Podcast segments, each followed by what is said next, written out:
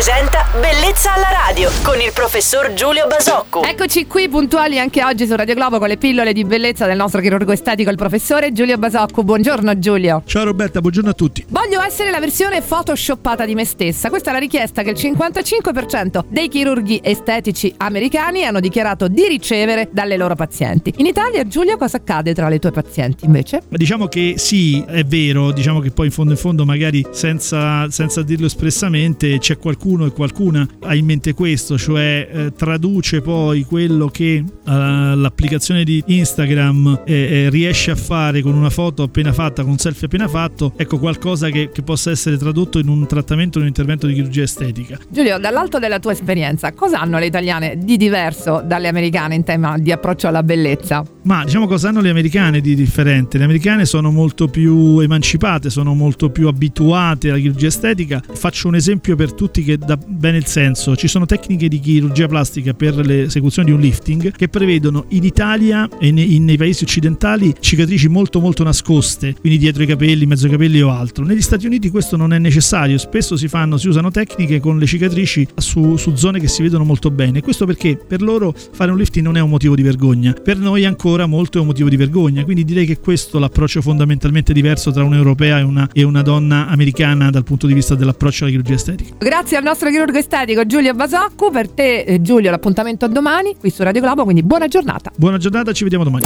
Bellezza alla radio.